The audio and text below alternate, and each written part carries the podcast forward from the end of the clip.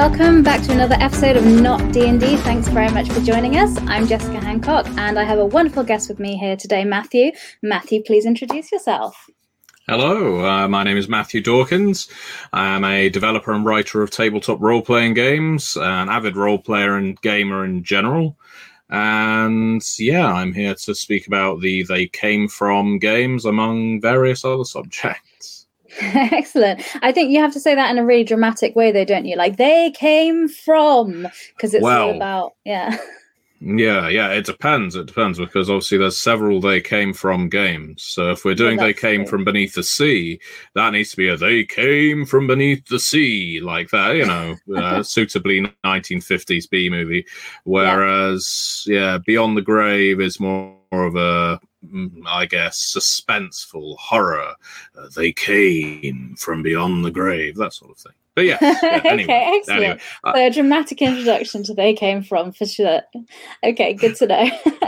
um, so Matthew, uh, so obviously we're going to talk about the They Came From series. That's going to be the, the meat of the show, the main bit we're getting into. Uh, before we get started into that, if we could talk about you a little bit and your history with RPGs. Uh, when did you start playing RPGs, and what was your first game? Oh, long ago, and it well, my first game.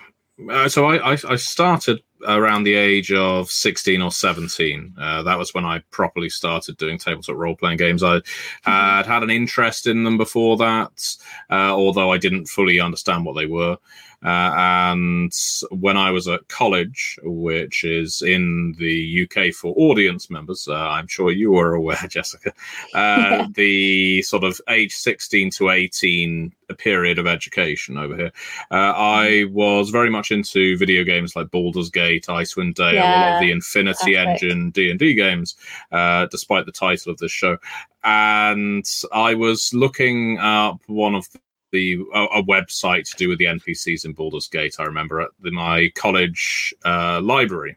I was uh, on Mhm. one of the computers, and a man came looming behind me and put his hand on mine. It was an introduction, and moved the cursor to the browser and typed in tsr.com or wizards of the wizards.com i can't remember which and said did you know baldur's gate is part of the forgotten realms and d&d and and so and this all led on to him saying rather creepily Yeah. we we have we have a club. Yeah, if I wasn't creeped out already, uh, we have a club that meets up every Sunday night, and uh, we would love it if you could join.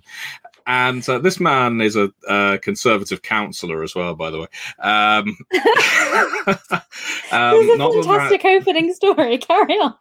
uh, and so, with a certain amount of trepidation, I attended his mysterious club, went? which. Yeah, yeah, well, you know, game for anything, really. Uh, it was uh, next to a, an old rundown asylum. In fact, I'm not even making this up. Actually, it was next to What old rundown this? asylum, and uh, but it was just a social club called the Old Manor Social Club and uh, I turned up expecting to play Dungeons and Dragons because that was the game that interested me. It was the only game I really knew about at the time, Yeah. Like and I turned up. Yeah, yeah, I I turned up on the wrong week, uh, wrong weekend, and ended up playing the Hercules and Xena: The Legendary Journeys. And so that was my first tabletop role-playing game. Uh, and then I came the week after and played D and D, but I carried on playing Hercules and Xena for as long as that ran, um, because it was an alternating week job. Yeah, yeah. And uh, yeah, so very swiftly I sort of caught the bug of role playing and was, you know, buying books, spending all my time reading them instead of doing anything related to my education. And uh, well, yeah, actually, in the a way, that was your education, wasn't it? Yeah, it's the education that mattered. I mean, who Yeah. cares about the archaeology and the English literature that I was studying? It was the it was the role playing games that were going to make me who I became. So yeah, yeah, the rest of it, the formal education could go hang as far as I was concerned. Well, the English probably a bit useful because you are a writer still, so you know that's probably Yeah. a little bit of interest there. Okay, so that that's one of the most interesting uh, stories that I've heard of an introduction to role playing games. So a stranger came up to me and put his hand on mine and said, Hey, do you want to come to this asylum with a group of me and my friends, young boy? And you were like, Yes, I do. oh, he was a very. I, I, I won't name him, uh, but because that would be mean. But he okay. he always was. Uh, he, as far as I know, he's still he still games with the same group. A very slippery awesome. sort of oily man, and um, I'm glad you're not naming them because that would be and yet you know I, have have to have to be grateful in a sense that he introduced me to uh, without him doing that i can't think of anyone else i would have met at college that would have introduced me to tabletop gaming i probably would have stuck to yeah. video gaming mm. um, but you know i guess the road not taken uh, or in my case the road taken down to the asylum and thankfully the other people that were there the majority of them were perfectly pleasant so that's that's a fantastic story. Thank you so much for sharing that. Um, I'm going to move on from your own personal asylum introduction to games and talk about um, your work in games. So you say uh, you're a writer, you're a developer. Uh, so how did your career start in tabletop RPGs? How did you transition to being just a player and someone who enjoys them to being someone that works in the industry? Well, I never had aspirations of doing this full time. Uh, not, not at, certainly not at first. I would periodically send in writing samples to various companies, largely White Wolf as they were back then, and and Wizards and and mm-hmm. Chaosium. Mm-hmm. Uh, you know, because these were games I really enjoyed, and I thought I, I was always running them. I was always I was the perpetual GM as ah, opposed nice. to player. So that okay. meant I was always writing ideas down. I was thinking, oh, you know, some of these could actually stand up as scenarios or monsters they could publish. Yeah. And so a few times from like 2005 to about 2013, uh, I was entering open calls or I was sending writing submissions, and I wasn't really allowing myself to feel I guess, uh, destroyed by the fact that I wasn't getting responses. I was aware yeah. that these were very sought after roles, and mm-hmm. if you don't get picked up, that's fine. You can apply again. Yeah. And eventually, what happened was, and some people have. Uh, have accused me of buying my way into the industry as if I'm some kind of millionaire. But what oh. happened oh. was uh, Onyx Path Publishing who I do mm-hmm. the majority of my work with today, were running a Kickstarter for Werewolf the Apocalypse, if I recall uh, 20th anniversary edition. And one of the Kickstarter backer levels was uh, as a consulting developer, which basically meant you got to hang around on the development of another book and you could okay. see drafts come in, you could see red lines getting applied to drafts, edits, things like that. And as you could get in as involved as you wanted to, or as mm-hmm. much as the developer would allow. And so I thought this is really I could treat this like a creative writing course. If I yeah. sell a bunch of my role playing games, and I did, I got rid of my entire Deadlands collection to afford this. I yeah. can, I'll basically buy my way into being a consulting developer on this book, Book of the Wyrm, and I would ask the developer questions. I would see if I could uh, get him to appraise some of my work, tell me what the flaws were, things like that.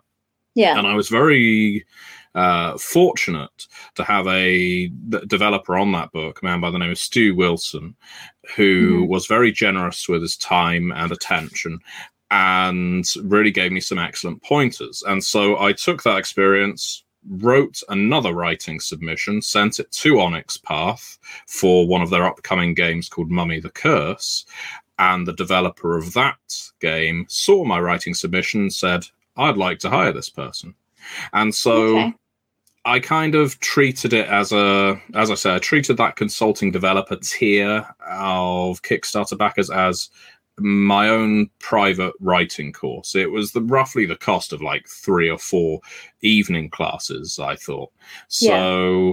Might as well do it mm-hmm. in an industry I'm interested in. And so from that, I started getting more and more writing assignments. And as I, yeah. I guess, got better at it. I honed Mhm. my craft. I went through lots of different developers, and because I was working on loads of different game lines, worked for loads of different companies as well, which I found invaluable because Yeah. different companies had different ways of working, had different advice. You could learn different things from different people. And ultimately, it led to my developing books for games like Pugmire, uh, Vampire the Masquerade, of course, which is probably the game for which I'm most well known, Mhm. and and other and other books until I guess 2017, where I had a conversation with Richard Thomas, the creative director of Onyx Path, and I said basically wanted to know is there a way of doing this full time? Because I'm Yeah. getting through this number of books a year. I do this much writing, this much development, and I'm doing these all contract to contract. But Yeah. if I can have a regular wage, essentially, I will Mhm. commit to you that I will do X number of books Yeah. manage this the, these teams and so on these processes and we came to an agreement and so that's what i do now i i'm Awesome. in a very i still do freelance work for other companies uh, as time allows Mhm. but i am in a very fortunate position uh, myself and my other in-house developers at onyx path eddy webb and dixie cochran where we can say that we have full-time work in the role-playing game industry which is a pretty rare thing I mean, and yeah, same. I, I feel that way as well. Very fortunate and lucky to have a full time job in the industry. Yeah. Uh, but yeah, it's. I mean, it's it has worked out well. I've done work, plenty of work in RPGs. I work on board Mhm. games. I've done some some video game writing. Sadly, every Yeah. video game I've worked on has been cancelled. But that Oh, isn't no. due to my writing. It's nothing to do. I guess we'll never know, Matthew. There's no way to prove that or disprove it. That- so yeah, that that's true. My writing have been so terrible yeah. that the company thought there's no way this can game can go Put it on. all in the bin, the whole Yeah. thing. Yeah, we sunk millions of dollars into this, but this was the straw that broke the camel's back. Obviously, that's what happened. Yeah. Okay, that's well, that's pretty awesome to know, and it's really it's really interesting. Like the the way you said you had an opportunity and, and kind of took it, and and I don't think it's really fair to say you bought your way into it because after that you made a game submission just like anyone else. So if it hadn't been any good, they would have said thanks, goodbye. Oh So, yeah. yeah, Yeah, but you know, I, I appreciate. Uh, I uh, and I know some people cringe at the language, but I did have a and do have a position of, I guess, entitled male um, whiteness from a middle class, working middle class background in the south of England. Uh, I had a full time job already, so I had something to fall back on. I had things Yeah. that I could sell to get the money. I know that there was a lot that I had already that not everyone does. Um, And so I understand why that can rankle some people, the idea that I had a step up. But I would like Yeah. to think that if there is such a thing as paying dues or uh, putting the time in or put it whatever you, Mm-hmm. however you like, I would say that since I started writing it professionally in 2013, uh, I've probably put that time in now. I mean, it's nearly been a decade of doing it, and people keep hiring me for some reason. Well, must like your writing work and maybe perhaps a good person to work with as well. Because I think uh, as working at a publisher's, uh, it's having uh, good writers of one thing, but having a writer that like meets their deadlines and is on time and is good to work with is a is a whole other other thing. So if you can have both, that's amazing. Um, but yeah, so that's really great to hear about all kind of the, the history and the thing you've done. Uh, talking about Vampire the Masquerade a little bit. That's um, kind of that's an award winning title that you have. So you're an award winning writer, is that correct? Yeah. So uh, in 2000, 2019, it was the fan favorite RPG of the year and the best role playing game of the year. So that must have been quite a cool moment in the in your career. Yeah, I mean, uh, all these things are team efforts, obviously, though. I, I have Yeah. never got a specific award for myself. I wouldn't want to take that away from the team. Uh, but yeah, I mean, Vampire the Masquerade 5th edition, it uh, came out and made a lot of noise, I think it's fair to say. Whether people uh, loved it or people didn't, uh, it, it was certainly making its way into the industry again after after years of well apparently people not realizing the 20th anniversary edition was out there. And i know that was part mm. of what white wolf paradox's objective it was. Make a make a loud noise make a footprint all this other sort of metaphorical stuff Mm-hmm. And so we made changes to the game system wise, lore wise, things that would make new players want to give it a go and hopefully yeah. not scare the established players off. Uh, we wanted the established players to think, okay, there's enough here that I like, that I re- remember. Mm-hmm. From the glory days, um, but there's also some new material here that's going to keep me interested. And I think, uh, you know, in retrospect, while working on V5 had its ups and downs, definitely it wasn't always the easiest game to to work on as a writer or a developer. Uh, mm-hmm. Uh, it has been well received. I mean, hopefully those awards are testament to that, and books are still coming out for it. Uh, people are still always talking about it on Discord, on Twitter, on Facebook. So uh, hopefully that means lots of people are playing it. Well, that's the hope. I think a lot of people do play that game, and it's a very popular game. So, like you say, made a lot of noise. So people were definitely talking about it. Um, so yes, we're getting some questions coming in. There's some great ones talking about the They Came From series, but I'll I'll save that to later so we jump into it. Um, okay. So I wanted to talk about. You've mentioned that you're uh, a writer and a developer. So what are those two different roles for? Because for some people they're like, well, are they the same thing, or what's what's the difference between those? Okay, well, at their simplest, a writer is someone who will receive an outline for a book. It will tell them, this is what we need you to write. Let's say you need to write a chapter about this world, for instance, or this people. Mm-hmm. Uh, and uh, you'll have a word count. You might have a tone or a style guide. You may have books you need to reference. And hopefully, mm-hmm. you've got a supportive developer and writing team who you can collaborate with.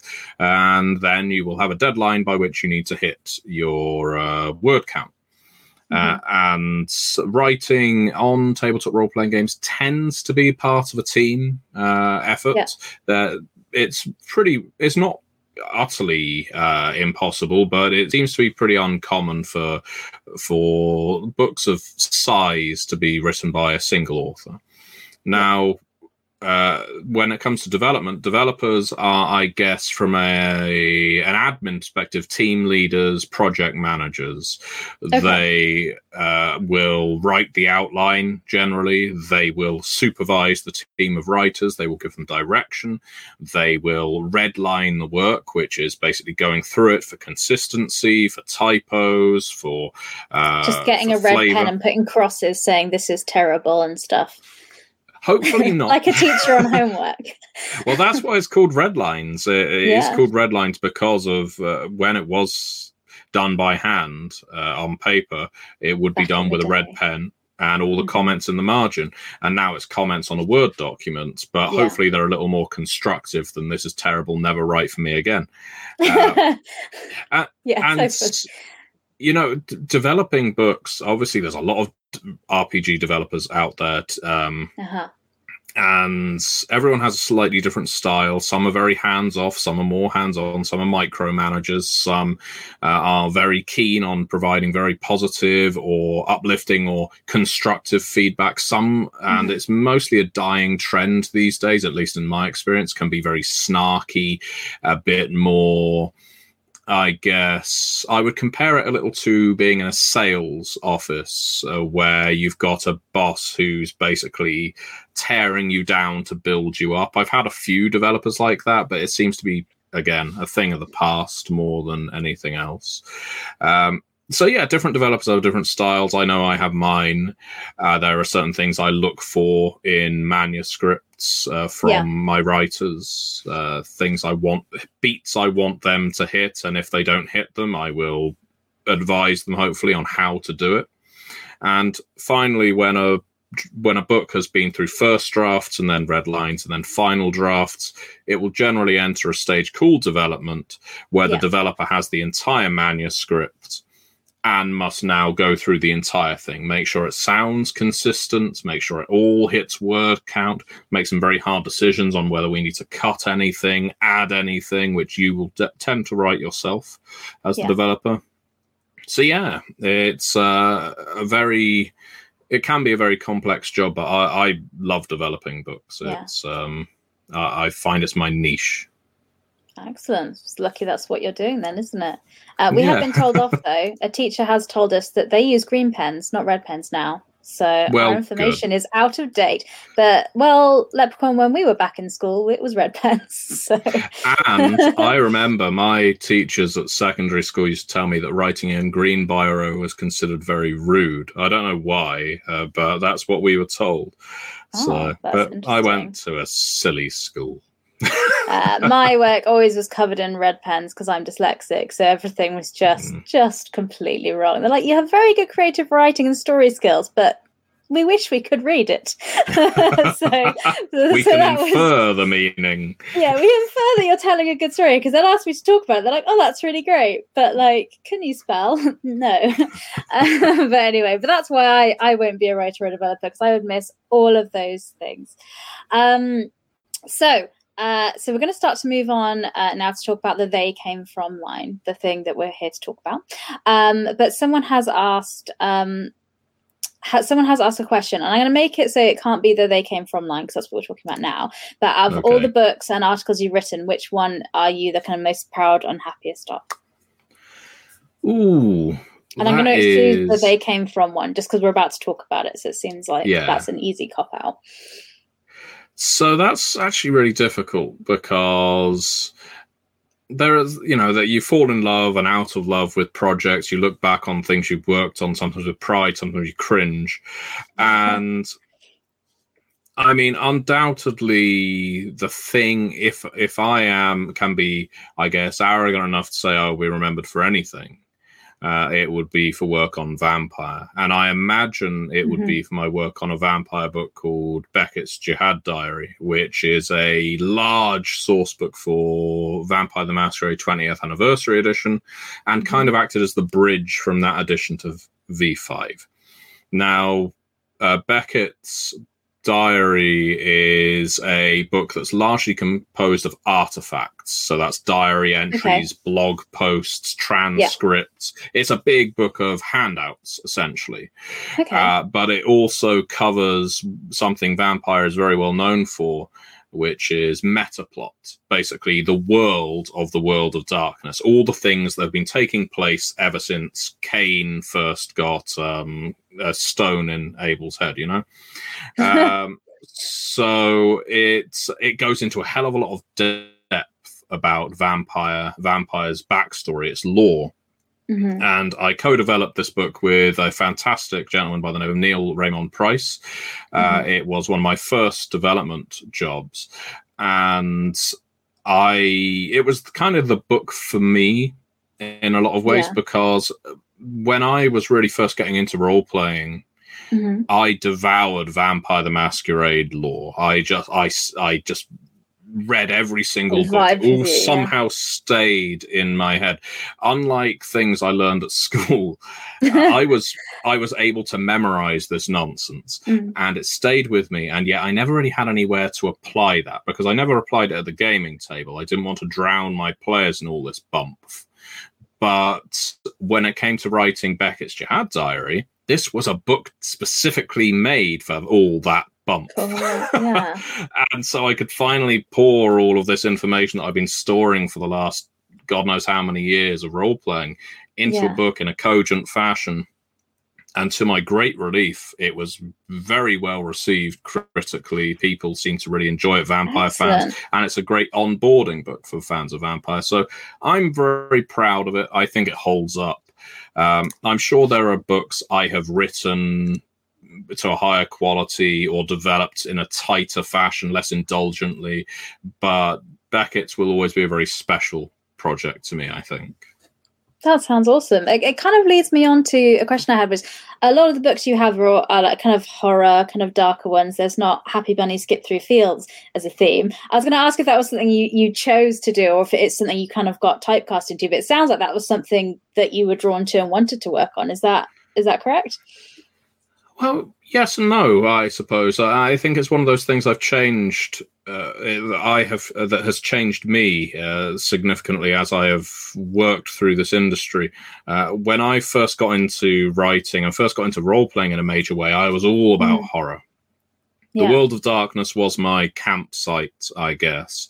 And so if I could work on any game, it was going to be the various World of Darkness games and then Chronicles of Darkness games uh, because I love horror movies, I love horror stories, and I just I, I, just find that kind of thing very easy to write and enjoyable to write. But as time has gone on, I sometimes find myself in need of I need I need to come up for air. I need a little. Uh, I need bunnies dancing through meadows. I need fairies and light, and and camp and humor and farce, and in a way, that's where all the they came from's come in. Uh, and I've worked on games like Pugmire and Monarchies of Mau, and games like Modern Age uh, that aren't explicitly horror um, they're often fantasy. I've worked on some sci-fi as well, so I do do work that isn't horror. Mm-hmm. But I would say horror is my natural state. uh, You're naturally horrific. yes, uh, certainly from a creative angle. Um, Excellent. I, I was running Wraith the Oblivion, which is a World of Darkness game, uh, very mm. recently, just last night, in fact. And uh, it's a, it was an introductory game for a new group uh, who are on my Patreon, and they wanted to play Wraith, and so I was thinking about well, what would be an interesting way of running Wraith, this game where you are playing the dead in the underworld, and so I had them all die. Their characters all died and became ghosts on a sunk cruise liner and so they ended up in this sort of galley in the underworld being guided by a ferryman to one of the shores of stygia the underworld city. And then that galley gets sunk by the tempest this roiling sea of specters. And they've ended up on this uh, what's called a far shore a semi afterlife which is basically the half sunk spirit of the Titanic and its crew and its passengers. Okay. And all of this is going on, and all these sort of cogs are whirring in my head because when I'm writing or running horror, I kind of find it easy to jump from A to B to C to D. It I can mm. think, okay, so I want some interesting characters. I want them to die in an interesting way that's going to all be in the same place. Yes. I want them to be in a place that they can't naturally escape from at the very beginning, mm-hmm. so they can mm-hmm. learn something about the setting. I want yes. there to be a cultural touchstone, and so you've got the Titanic, because everyone knows about the Titanic, and mm-hmm. you know it all all kind of comes together like that for me when it's horror. Sci-fi, I struggle a bit more with. I have to reach a little more for my uh, touchstones on that. Oh, fair enough. Well, you've convinced somebody. They've not played Vampire the Masquerade, but they're they're fancying giving it a try now. So sold. It sounds like Please you've done do. that one. Uh, but speaking of sold a little bit more, what we're actually here to talk about today is the They Came From series, um, yes. which, as we've mentioned, will do uh, a range of different things. Um, uh, yeah, so let's come in and talk about that now. So, first of all, I'm going to start with uh, they they came from beyond the grave and earlier if people didn't hear because you're also a voice actor how would you introduce this if this was like the tv kind of show with introduction if I could do a decent Vincent Price, it would probably be a Vincent Price voice. Uh, instead, I, I, guess I could do a Christopher Lee of the key. That's just me lowering my voice by a couple of octaves. They came from beyond the grave. Uh, That's good. So, more than I can do with this voice, so you know, they came from they, the grave. Uh, so, uh, yeah. So tell us. Uh, so first of all, let's. Uh, so there's a whole line of books that come in yes. the They Came From series, um, and I've got them tickering in the bottom of the screen. There's a whole range of them. So we're going to get into all of them. So what is um, so this setting they came from the ground, the grave is kind of zombies and the undead. I'm assuming. Uh, Hammer horror, uh, Hammer Amicus horror. movies, Roger Corman movies. The they came from line is what I call their cinematic role playing games, Excellent. in the sense that you yeah. are emulating the the sort of action, the drama, the investigation, the suspense of movies of certain genres. Um, and for most of them, not all, but most of them, we select an mm-hmm. era in media history and we take our inspiration from that era. And I wanted to do that with They Came From because They Came From was a, a concept of my own. I worked on it with yeah. other people once it was sold to Onyx Path, absolutely. Uh, but the idea of doing They Came From as the sort of genre games, cinematic role playing games, was mine. And I thought, there's lots of horror games out there. And I know, yeah. I think uh, you. Uh, I can't remember. I think we may have actually played a game of Dead of Night together, but uh, I think it was. I think there's the... a game of cults we played as well, and you were a, a cult leader. Um, yes, that was uh, one of Steve's games. I won't say his full name, but uh, yes, yeah. Back, yeah, but back before back before the plague, when we used to meet in person and play uh, games. yeah, back when we had conventions on the south coast of England, the balmy south. But anyway, um, so yes, there's loads of horror games out there. There's loads of sci-fi games out there, but there aren't many that are fixed to a certain period. Mm-hmm. And so Beyond the Grave very much takes uh, its mood from the hamminess, the wooden acting, the cheap sets, the gothic era of the 1970s, late 1960s through to 1970s. So there's yeah. lots of big mustaches, large collars, characters smoking, big hair, flares, and um, fashion. Uh, yeah, and cigarette stained wallpaper, but it also contains a 19th century aspect to it as well. So your characters can basically exist in two different time zones. You can play your characters and their ancestors going through the same horrific storyline. And just like every other they came from, there's a big streak of humor because it's, it, in a way, parodies, in a way, pays tribute to the things we love about these old movies, which is sometimes not that they are utterly terrifying, but that they are very cheap. And knowing that we can't create fantastic sets for our tabletop role playing games, it's sometimes easier and sometimes more entertaining to bring some of that, I guess, cheap, bare bones nature into your narrative to have the butler be a stereotype, uh, you know, crooked old man saying, "Oh yes, master," yeah. to have a portrait yeah. with slots for eyes to look through in the haunted house and a chandelier that comes Amazing. crashing down. There, there's nothing wrong with playing with those stereotypes, and in fact, in the they came from games it's encouraged we want these games to feel like the movies the tv shows uh, yeah. that inspire them uh, because I think though the people that play these games are fans of that kind of thing. 100%. This has kind of answered a question we've had here about the they came from beneath the sea of what was your inspiration for they came from beneath the sea. Uh, so it sounds like it's all those kind of classic films we'd uh, expect, really. Well, yeah, uh, Beneath the Sea is a little muddled because Beneath the Sea was the first one, and okay. when I first started playtesting Beneath the Sea at the UK Games Expo back when it was taking place in a Masonic lodge in Edgbaston. Uh, it was a very serious, dry military game of aliens attacking from the deep and your members, are, your mercenaries trying to save the world. It wasn't very good, I'll be honest. And so I went back to the drawing board because I always loved aquatic aliens, aquatic invasion, and I've mm-hmm. also always loved B movies and sci-fi mm-hmm. of the 1950s, sort of Ed Wood uh, era.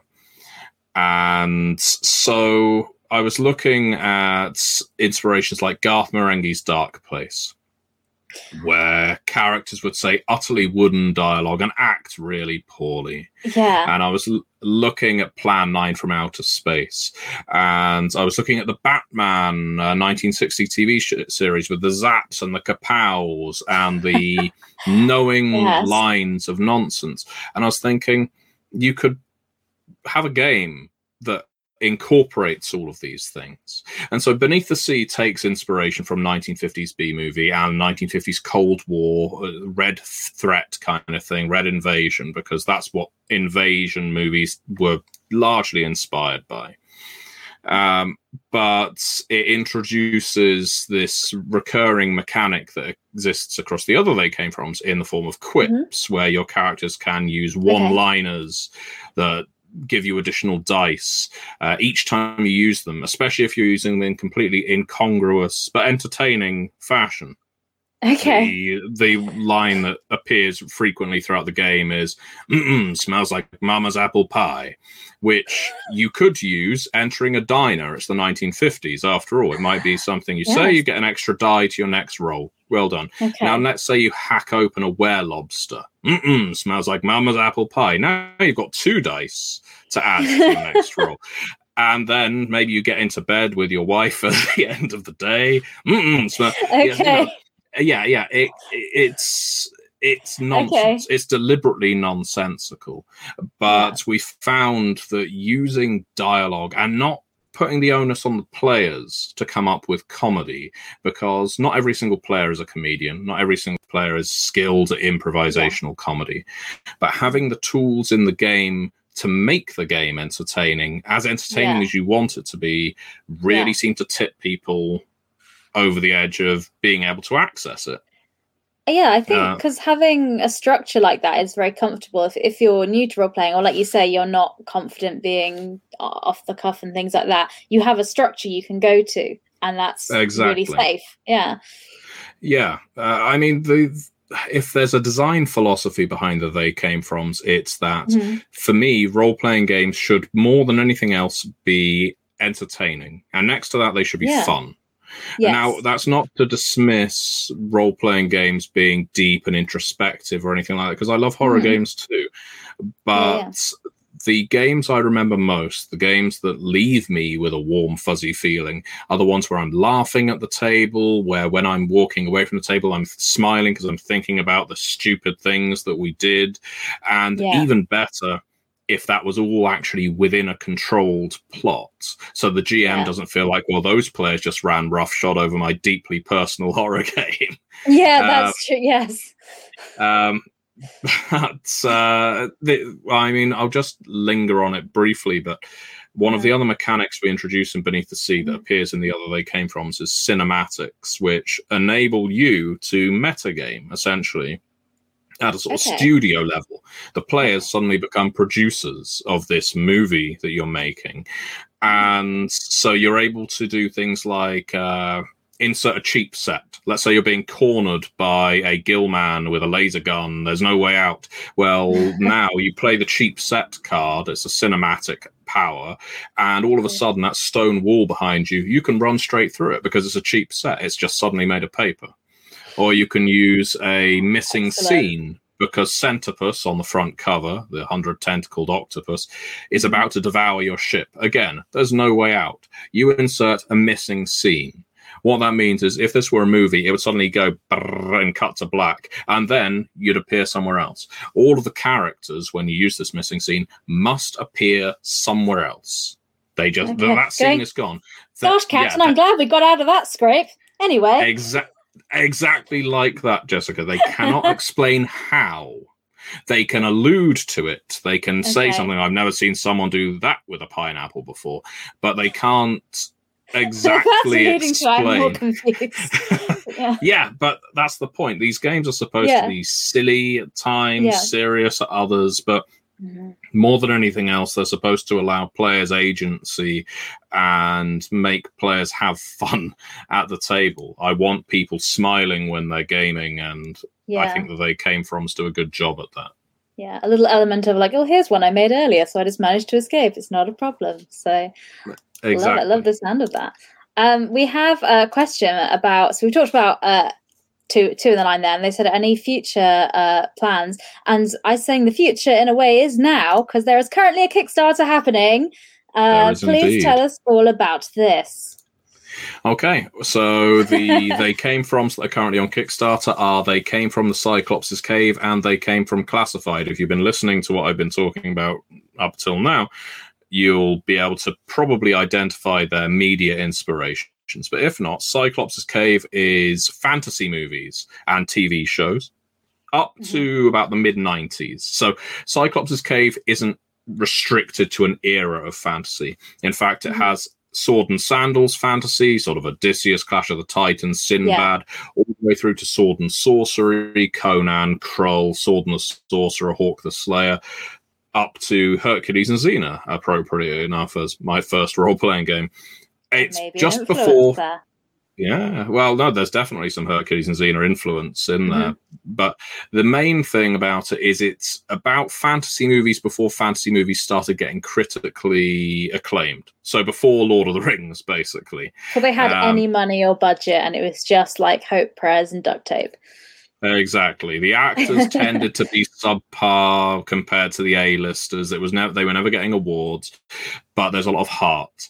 And Cyclops' Cave is our fantasy they came from. We're very happy mm-hmm. with it. Mm-hmm. I co-developed it with Michele Marsala, one of my uh, frequent collaborators as a writer. This is uh, mm-hmm. one of his first development jobs, and he did a brilliant job and uh, yeah, we do love Cyclops' Cave and Classified. Mm-hmm is our espionage movies and media mm. games. So Bond, The Avengers, the John Steed and Emma Peel Avengers, mm-hmm. uh, as opposed to Captain America, and Ma- The Man from Uncle, The Champions, Jason King, Austin Powers, Kingsman.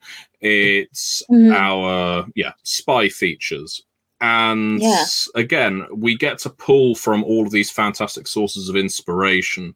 Uh, Classified is I know uh, I shouldn't have a favorite, but Classified is probably my favorite. It's just such fun to read. Uh, the it was such fun to contribute to, and it's one I have an inordinate amount of fun running. Um, but backing the Kickstarter, you don't have to go for both. Uh, some people want both. Some people just want mm-hmm. Cyclops. Some people just want Classified. You can choose which one you want, uh, okay. or you can just back for five dollars and access the manuscripts for both books regardless and you can always up your pledge later if you want yeah. to um the so in terms of the future of they came from Mm-hmm. It really depends on how well this Kickstarter does, I guess, and uh, okay. and future sales of the They Came From lines. We have already hit funding, so that's a good sign. Yes, um, I was um, about to say the Kickstarter link. I've just I've I popped up on the screen, but I also put in the comments. So if you're watching and don't want to type out that long line, you can just click it on there to go have a look if you fancy as well. Um, but yes, sorry, you're saying it's already funded, which is excellent. Yeah, and so now we're just uh, the more funding we get, additional to it, the more addition supplementary books we can release, which is always nice. I like to hire my teams back, uh, freelance mm-hmm. writers, and I like to develop more books than They Came From line. Um, but yes, so classified is the one in answer to Morrus's question. Yeah. Uh, that speaks to me the strongest right now. I, I vacillate because I also love they came from Camp Murder Lake, which is the slasher movie expansion to Beyond the Grave. Oh, excellent. Um, yeah. But uh, I, even growing up, uh, I was always exposed to the Avengers and the new Avengers and Randall and Hopkirk, the things that were being repeated on ITV in the UK mm-hmm. at tea time. And so that stuck with me, probably more so than James Bond. So yeah. the this game has a huge amount of that sort of 1960s flash and camp uh, influence to it, where everyone's wearing very gaudy costumes and the supervillains yeah. are real villainous masterminds with ridiculous plots and acronyms like Stench for their villainous yes. organization. And a dubious motivation that's not too realistic, and always a white fluffy cat. Oh uh, yeah, we all know the white white fluffy cat is a, a direct signifier of villainy. Uh, exactly, that's why I have a dog. So no one suspects. No one suspects. Yeah, I think I think it's really great to have a line that are going on those uh, you know those classic shows and things. Somebody's uh, even uh, Morrus mentioned that they, if they wanted it, they came from space. And uh, and they went, and the Onyx Path went, yes, sure, we got one. There you go. Uh, so that's really yeah. great about having a, a, line of these things there. So they're out on DriveThruRPG as well. Uh, so your wish is answered. There already is something there for you as well, which is uh, excellent uh, to kind of know as well. Yeah, um, we got loads of mini supplements, like they came from okay. outer space, and uh, oh, they came from Dracula's tomb. All all sorts of things that bolt on them all modular. You don't need them, but if you want them because you like a certain type of movie, they expand these games. That's excellent. So, and are the rules uh, kind of similar throughout the mod? So, mechanically, if you've played one, you're going to know how to play the others. Does it work that way? Yeah. Uh, so the big four, Beneath the Sea, Beyond the Grave, Classified, Cyclops Cave, they're all core books. You can buy mm-hmm. them independently or with each other, and yeah. uh, they all contain everything you need. However, the rules for each are completely cross compatible. What that means uh, is that there is absolutely nothing stopping you from creating a character in Beneath the Sea and playing that same character in a story of Beyond the Grave or Amazing. Classified or what have you. So you're and like an actor that's wandered into the wrong warehouse at the movie studio. that is exactly what I'm going for. Uh, yeah. Because these actors uh, of the 60s and 70s, much like you see New York actors all passing through the sort of law and order mill uh, mm. in the 1960s and 70s, uh, especially in Britain, you would appear in the Avengers, you'd appear in the Man from Uncle, you'd appear in, you know, pretty much everything going, and then you'd go back to the start again as a different character, and you'd go through that cycle again. You had jobbing actors, and yeah. so regardless of genre, you can do that with this. I think what that's meant is because there's very little duplication between each book mm-hmm. in terms of powers, and especially not antagonists. It means, mm-hmm. for instance, I'm running a game of They Came from Classified, a campaign of it. And okay. I've told a few people about this, but what I found really interesting is one of my players is playing a survivor. That's one of the archetypes, uh, mm-hmm. playable archetypes from Beneath the Sea a sort of grizzled cabin dwelling outdoorsman in mm-hmm. uh, this game of Classified. But another person is playing a mystic, which is one of the archetypes from Beyond the Grave in okay. Classified. And yeah. they're playing this uh, character like Solitaire from Live and Let Die because she's a mystic, she's a fortune teller. Mm-hmm. And so Classified is an espionage game, but it can support these archetypes from the other games. And so with each they came from you buy, you give yourself more options, but it's never a case that one is trumping another. It's yeah. just you get to play with as much as you want or as little as you want that sounds excellent. I love the idea of a good genre mash there. So that's excellent. The system supports that. Um, so if you are interested uh, in having a look at that, you can also go and have a look uh, at the onyxpath.com for the ones that are already existing that we're talking about. Or uh, you can go grab the Kickstarter there. I've also put the link in the comments so you can just click the link instead of having to type that out there. Um, so if you want to go take a look at that, it's live now. How when does the Kickstarter end? Is it? I think it has about just over two weeks left, so seventeen so days. Time. I think there yeah. is time to just drop for the five pound pledge and then go to the pledge manager later and, and figure out what you're going to do. So there is time. Excellent. Absolutely. Okay. Um, do we have any uh questions? Oh, we have some questions uh, now as well about. Do you have a favorite or a preferred archetype uh, in the games? Ooh. So I have had the fortune of playing They Came From quite a lot, which is rare for me because most of the time I only ever get to run games I'm working on. Yeah. Uh, but luckily I know quite a lot of people that like They Came From and they like to run it. So the archetype I tend archetypes I tend to go for are the ones most people underestimate. And my favorite one is in Beyond the Grave, which is the dupe. No one wants to play someone with the archetype the dupe this is a this is the character who coasts by on luck, who is hapless, who is in who receives an invitation to Dracula's castle and thinks, "I'll go because what larks? You know, this will be fun if I go along." Uh, you know, completely oblivious to everything, but all of the special abilities, the tropes that this character has access to, basically allow him, just as Dracula's going in for the bite, to reach over and say, "Oh, what's in this uh, this glass?" And Dracula will miss, or um, it it's it's just fun to play with the genre conventions. Yeah. And yeah, the dupe is is easily a favorite. That or in Camp Murder Lake, I'm very fond of the Wild Child. Uh, Mhm. Camp Murder Lake has, I guess, the five archetypal slasher teens in it. Has you know a nerd, Yeah. a jock, a wild child, and so forth. And I do like playing the wild child, whether it's in Monsterhearts uh, at a game not by Onyx Path. Um, I like playing that kind of character, or whether Yeah. it's um, in Camp Murder Lake, I like playing the the punk sitting at the back of the classroom who's flicking a cigarette down the back of the popular girl's jumper, that sort of thing. That's so funny. You mentioned the the dupe as well because it just reminded me of the story you told at the beginning about your first introduction to role playing game. A strange man comes up to you at the library, touches your hand, and says, "Do you want to come to my role playing club next to the asylum next week?" And you went, "Yes, I would love to." That's Yeah, why you you like go. it. That's just you're that character. Art imitates role-playing. life. It's not role playing if you role play yourself, Matthew. um, so moving on, we've talked about your Kickstarter a little bit, um, and you've been involved in a few Kickstarter campaigns. This isn't your first rodeo. Um, and at the topic of the week, I wanted to talk about kind of crowdfunding and the impact that's had on the indie tabletop RPG kind of industry.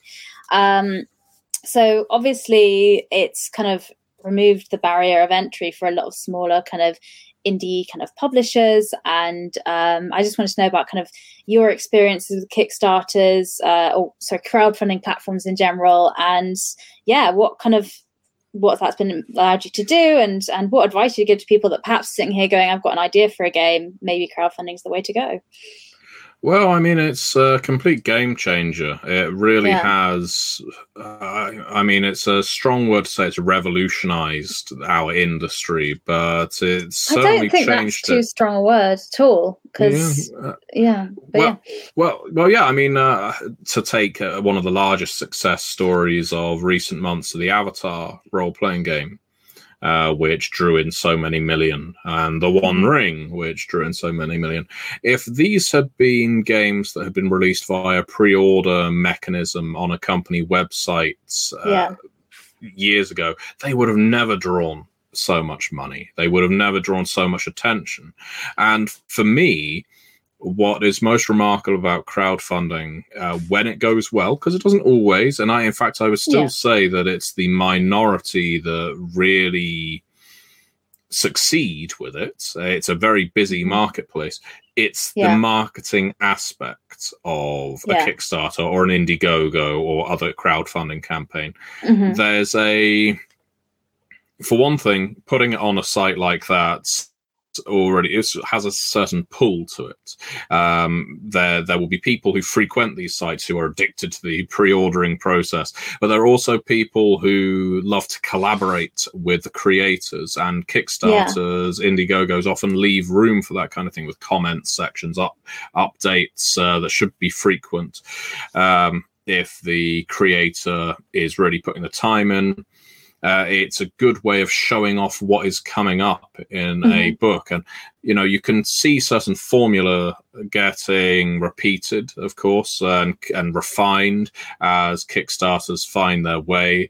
Uh, for instance, it will be things like showing off art that will appear in the book, uh, releasing the Yeah. manuscripts before the book itself is released, uh, Mhm. giving tools to allow people to play it before the book is released, yeah giving well, doing interviews like this.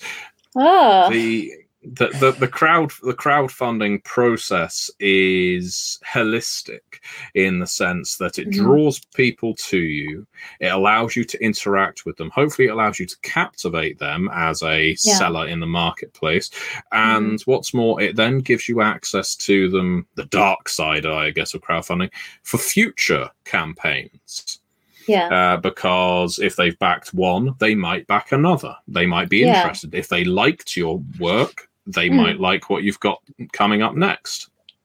So it's a market that didn't exist before. It just didn't. Uh, you know, we Mhm. had, Yeah. of course, we had online bookstores and friendly local gaming stores. Yeah. And some companies were ahead of the game with their own websites or web stores.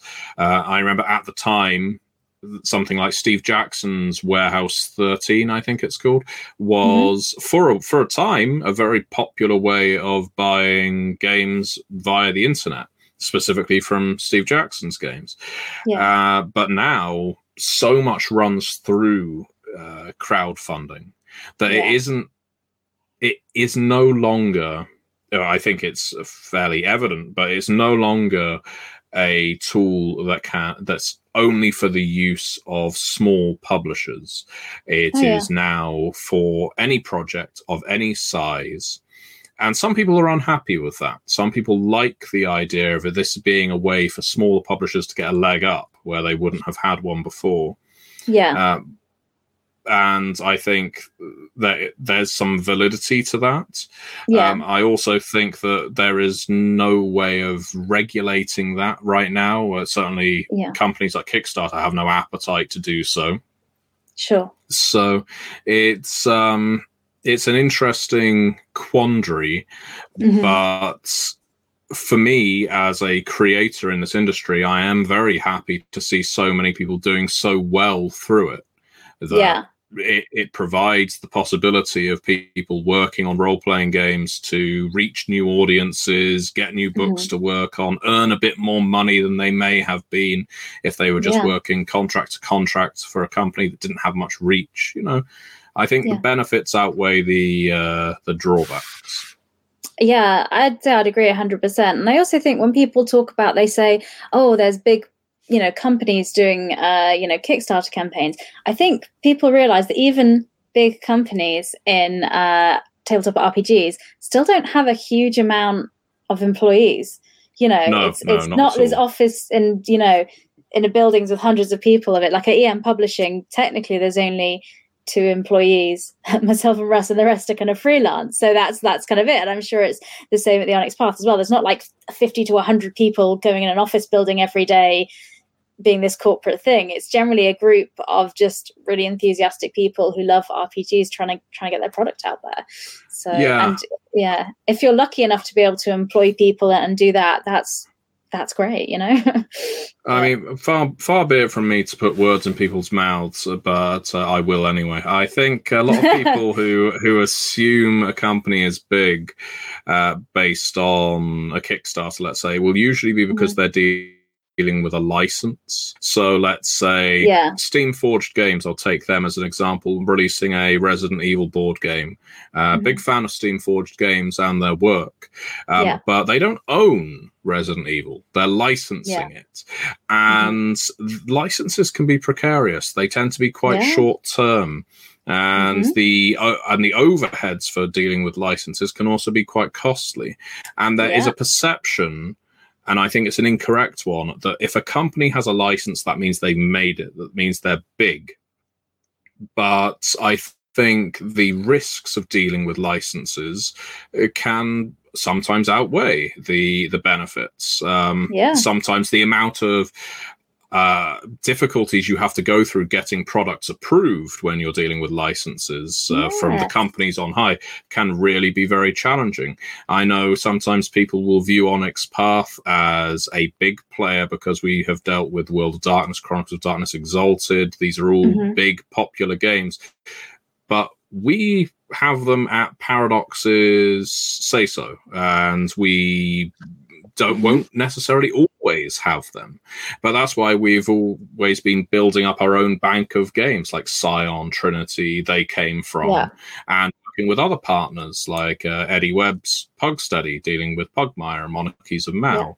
Yeah. Uh, it's a diverse marketplace, and it's incorrect really to look at anyone other than Wizards of the Coast as or Hasbro yes. as as a big player. Everyone else is well, they're not struggling, but it's not like we're lounging around in bathtubs full of money. Uh, we have to keep making games yeah. to to stay yeah. viable. One hundred percent, and you've got agreement from uh, Morrus from EN Publishing there as as a company that's had a licensed product. I think we were relating to a lot of things you've said there. Um, yeah, so hopefully that's answered some of your questions um, on the games and on uh, kind of Kickstarter things. If you have any questions, now is the time to ask them because we are coming to the top of the hour and the end of our time here on Not D and D this week. Uh, so if you have any questions, do get them in now. Uh, so I do want to say thank you so much, Matthew, to coming on and giving us your time to talk us through your position in role playing game or the things you've worked on and sharing the Kickstarter with us. Um, so if you're interested in the Kickstarter, links are in the comments and I'll pop that up here. So in the comments on Facebook, Twitch, or wherever you're watching. Uh, next week, we have another fantastic guest coming on as well. So we're speaking to John Harper, and we're talking about lasers and feelings, and we're Ooh. talking about how we welcome new people into the hobby because I think this is an excellent uh, game to do that. Um, also, if you're wanting to catch more stuff from EN Live, uh, this Friday we are doing the RPG news roundup. So we'll be doing this week in tabletop RPG on Fridays, and we also have the podcast as well on Saturdays with a ridiculous long name, Morrus's unofficial tabletop RPG talk podcast. Uh, that I did not name. Uh, so thank you very much to Onyx Path for lending us Matthew and for creating these great games for us to share. It seems like we don't have any more questions. At this point, I think we'll say thank you very much for your time. Thank you for watching and good night. Thank you. Bye.